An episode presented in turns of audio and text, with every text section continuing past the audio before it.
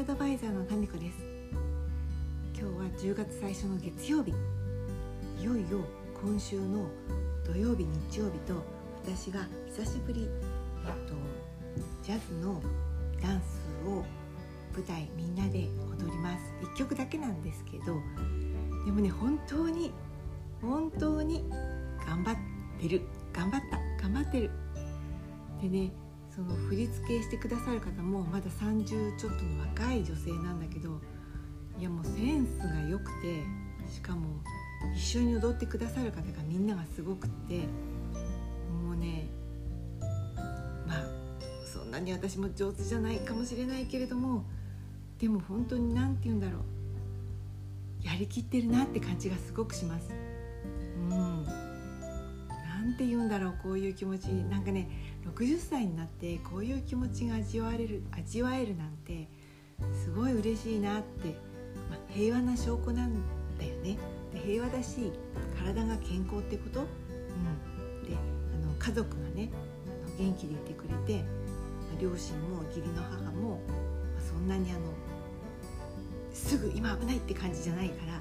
私もこうやって自分の好きなことに没頭できるんだけどありがたいなって思う。でありがたいなって思うとね人に優しくできませんか？なんか変な言い方するんだけど、えーと、つまりね私子供が小さい時に、えーと、結構なんかねすごいうるさい子たちだったんですよ。なんか一緒にやってとかなんかすごいまとわりつく感じ。男の子2人なんだけどまあ、それはそれでね可愛いんだけどもうエネルギーがすごくって特に長男は。でなんか結構なんかね一人になりたいってよく思ってたんですよね。私専業主婦だったから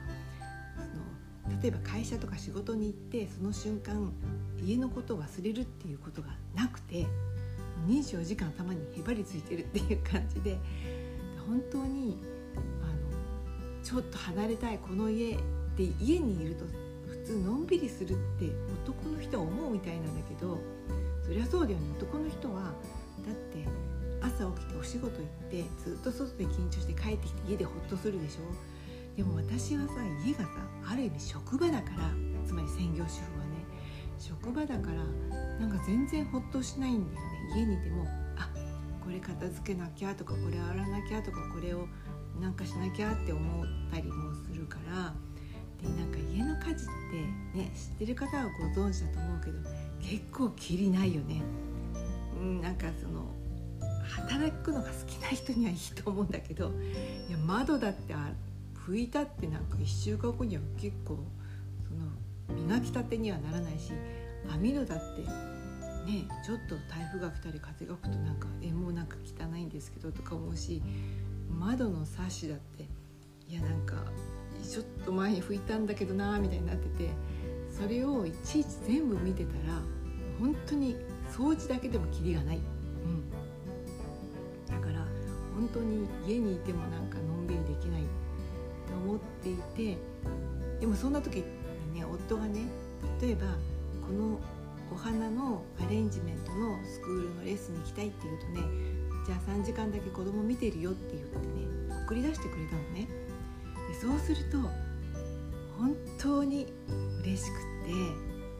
てでその言ってる間は